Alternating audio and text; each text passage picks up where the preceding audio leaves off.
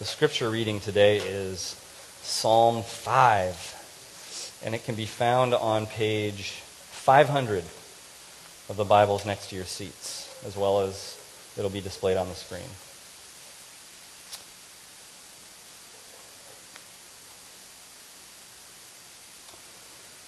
Psalm 5. This is God's word.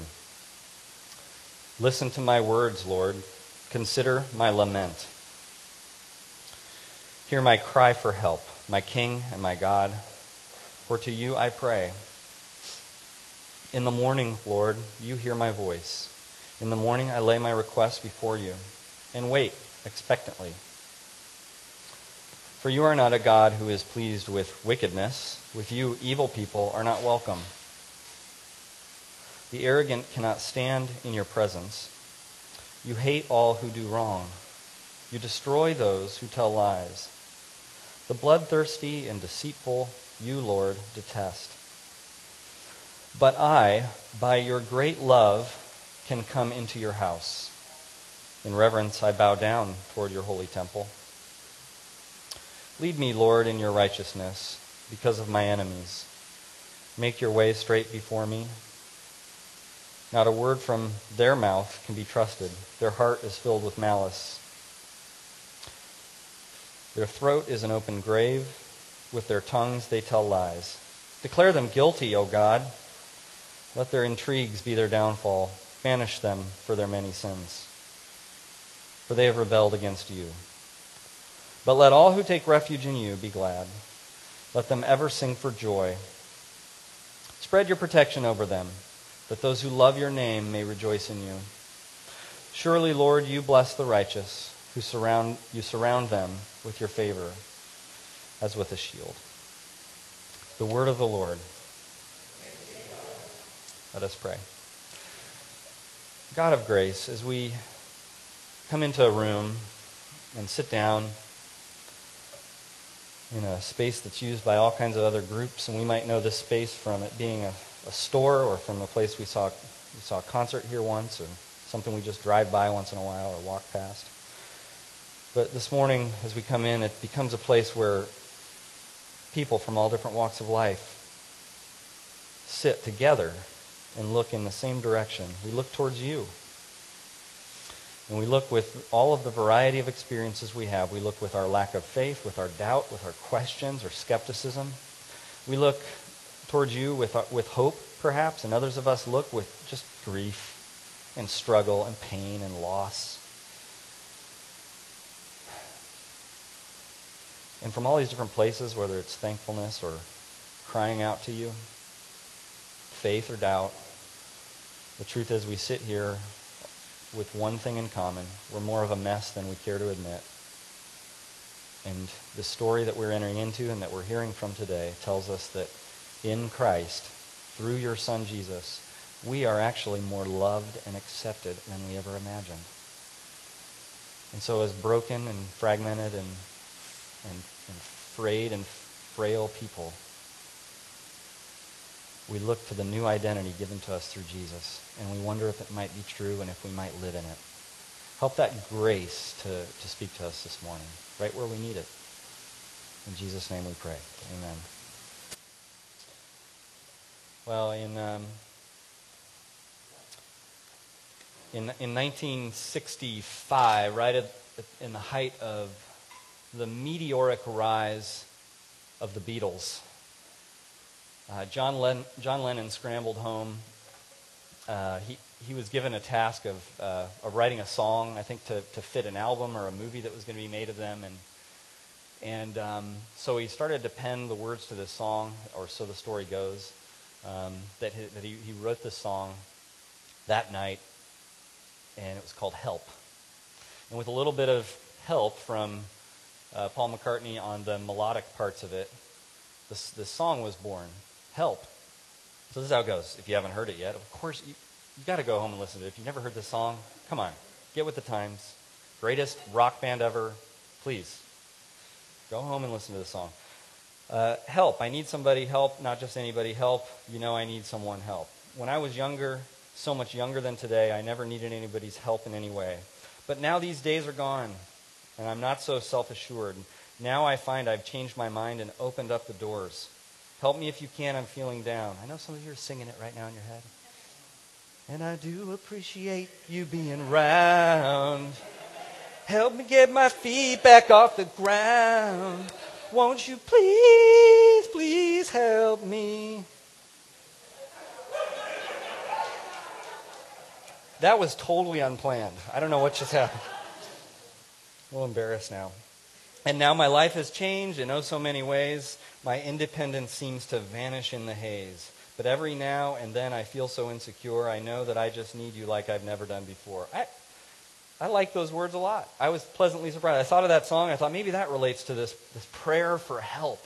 And then I read the lyrics and I went, man, I'm gonna, you know that is that's gold. That's sermon gold the Beatles.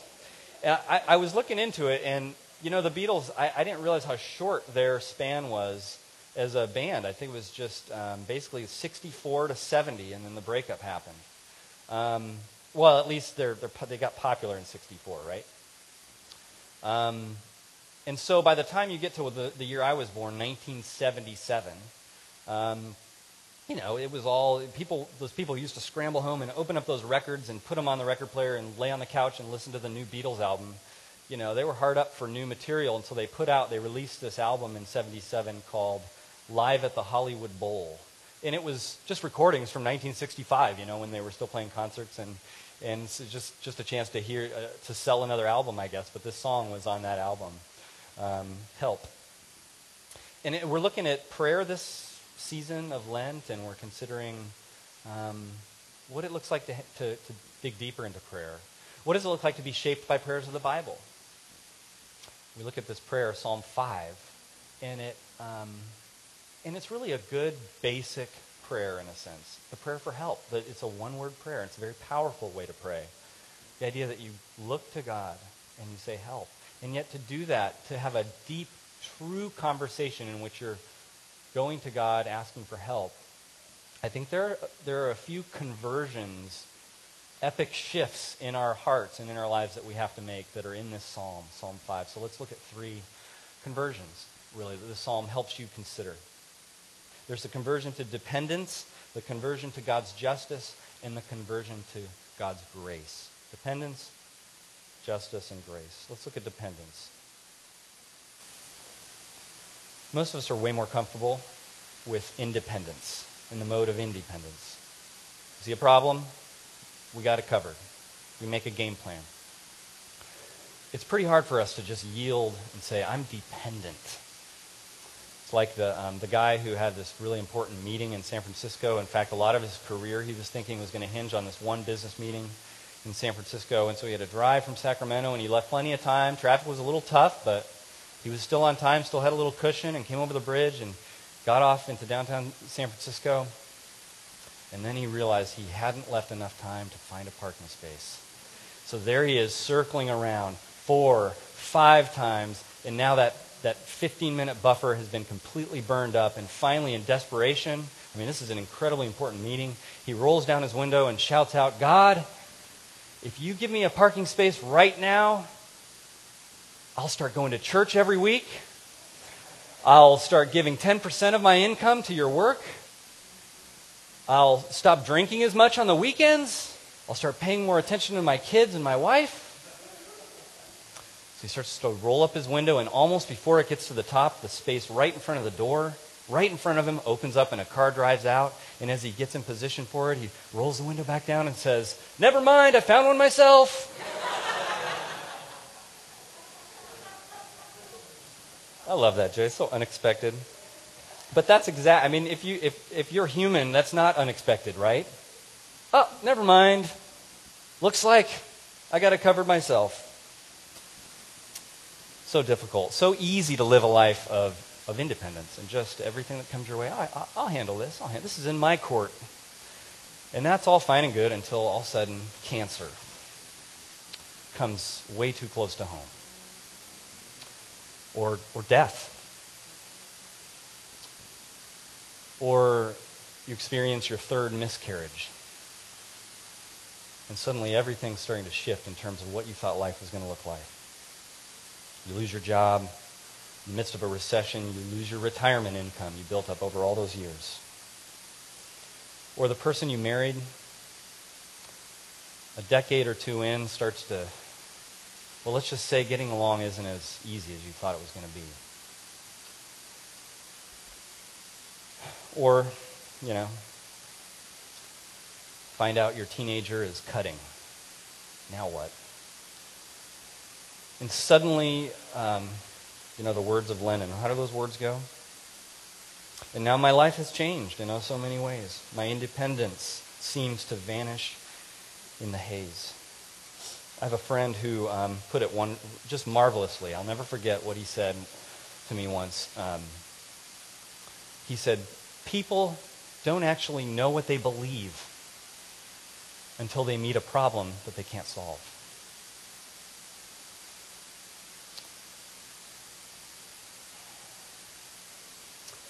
Psalm 5 is saying, Listen to my words. Hear my cry for help, my King and my God.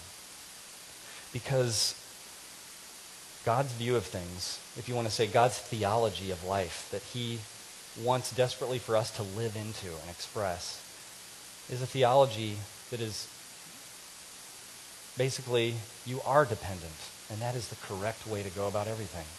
I need help. There's this great um, great place in a book, and one of my favorite books is a memoir by someone named Cupcake Brown. Her actual name, Cupcake Brown.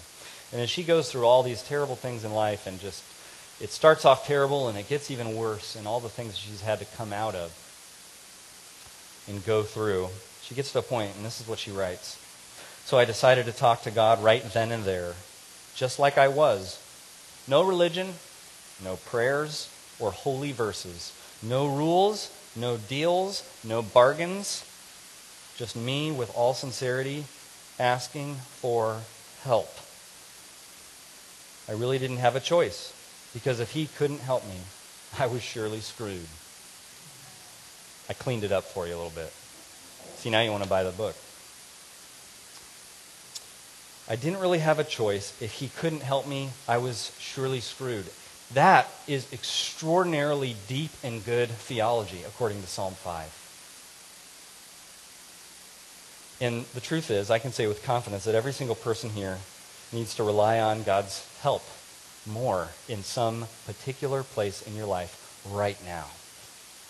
Every single one of us has something that we need to turn to that area of our life. And if we are going to have a deep, honest conversation with God, we're going to look at that area and go, I need to give over the reins in this area more. I need, there needs to be a dialogue that has begun where I'm looking for help. If he can't help me, I'm screwed.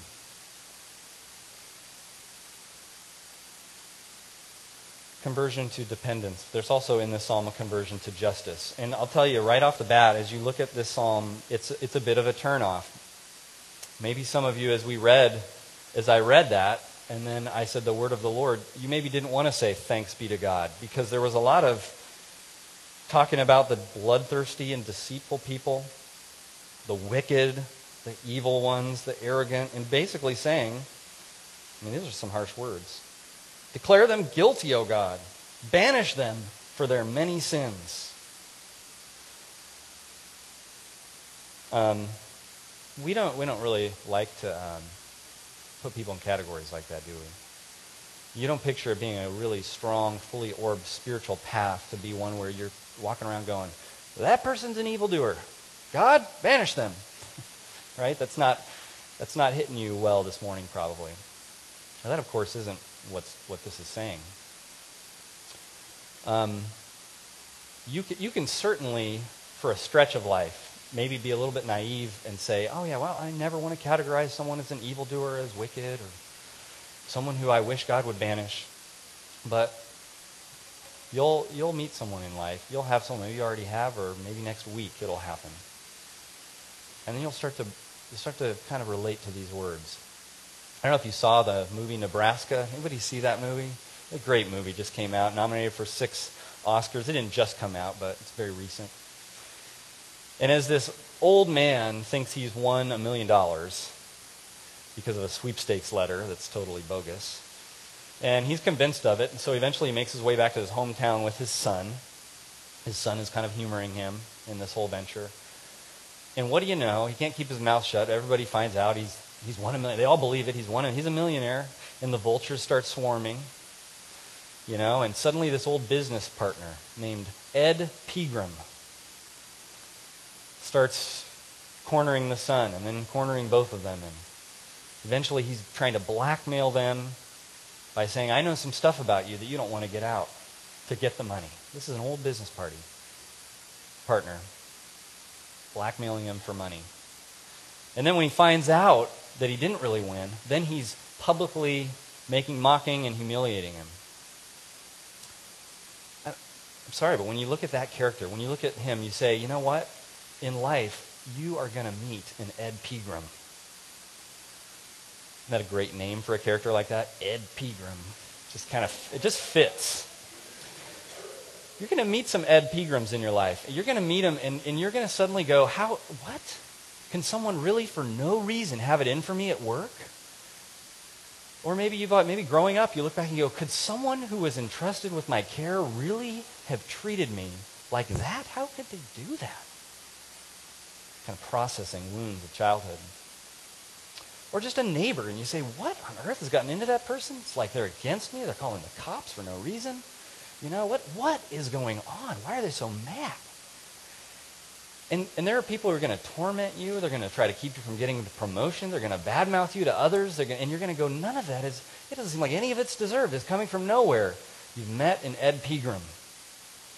And you're going to find some comfort in the words of Psalm 5. And let me tell you why. Because, uh, let me tell you what Psalm 5 is doing that is unique, that is actually deep, on a deep spiritual level.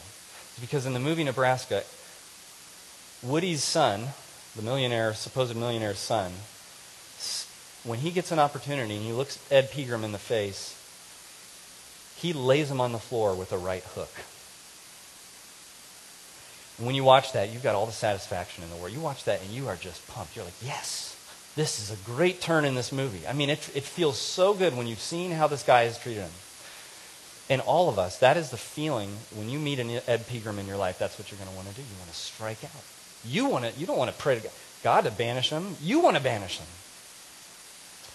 Psalm 5 entrusts the wickedness and the evil of this world to a greater judge. And there's some freedom and some honesty to just say, God, this looks like the kind of person that is against all the good that you stand for. And my thought is, my recommendation, in a sense, is that you get rid of him now. You know, bring on the lightning. I mean, that's, there's this feeling like, there's this feeling like, this is wrong. This is something God should be against. You'll feel that way, and you'll be comforted that that's a legitimate way to bring it, not to that person, but to God. And as one theologian that I was reading this week, as, as uh, he commented on this passage, put it wonderfully. What is going on in this kind of a prayer?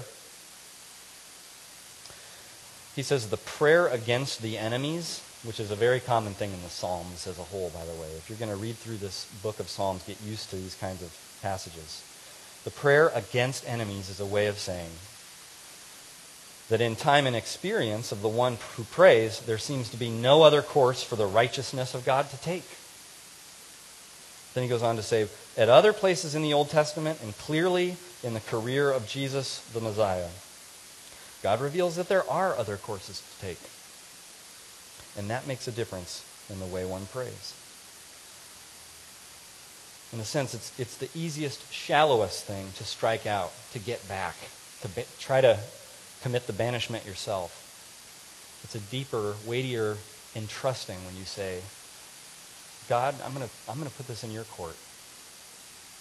I'll, I'll add my recommendations, but I'm going to admit that I might not like your response. I might not like your patience with people who I think you should have got rid of, who I think you should have just got out of my life.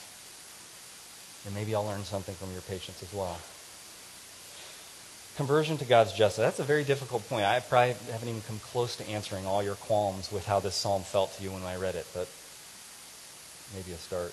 conversion to dependence, a conversion to God's just, conversion to God's justice, and a conversion to grace. You notice in, in verse 7, everything just gets really complicated and very confusing when all of a sudden in this prayer the words are, But I, by your great love, can come into your house. And now, now we see that this is all a mystery. This is all very difficult to balance together all of these things. There is wicked and evil that comes at you that um, is very much out of place in God's good world. And, and it may even it may happen when your heart is in, the, in a very good place and they don't legitimately have anything against you. There's, there's evil in this world. Then there's another part in this psalm. God judges evil. God, that does not go well with God. He, he's the judge of evil. I'll just say it.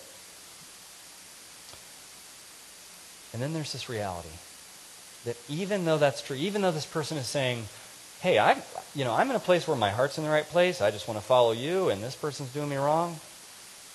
And yet, what, is, what does this person say? What does the psalm teach us to pray? I, by your great love, can come into your house. You know what that means? That means I'm not working my way to you either. The wickedness, to, you know, this is very, very much throughout the whole Bible. The wickedness is touching my own heart.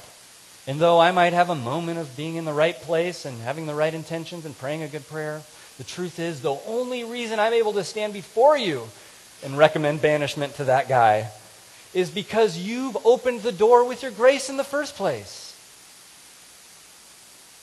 I love that line. And but I, by your great love, can come into your house. It all comes down to grace. And so you see, even in the Old Testament, even before we know of Jesus, people already know. The people that God has kind of revealed himself to, the people who are writing these scriptures, where this all comes from, these people already know that God is the kind of God who is constantly looking for doors to open to let us in. This is a God who's always looking for ways to suspend and reroute legitimate judgment. Put it off a little more. Find a way to open a door instead. They already knew that about God. And what do we know even more? That finally, God comes himself to permanently, definitively open up the door to all of us. And if you're going to converse deeply with God, the whole conversation, you have to realize the whole conversation rests on verse 7. I'm only here. I'm only able to converse with you because of your grace. I already have to admit grace as soon as I'm beginning to talk to you. Because in Jesus, definitively, definitively for you, God didn't just suspend or reroute judgment. He didn't just kind of delay it. He actually took it on himself and experienced it and went through it so that your confidence level grows even more in grace. As Martin Luther, the great reformer, said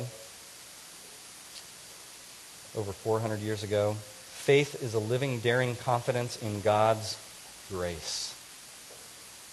So sure and certain that a man could stake his life on it a thousand times.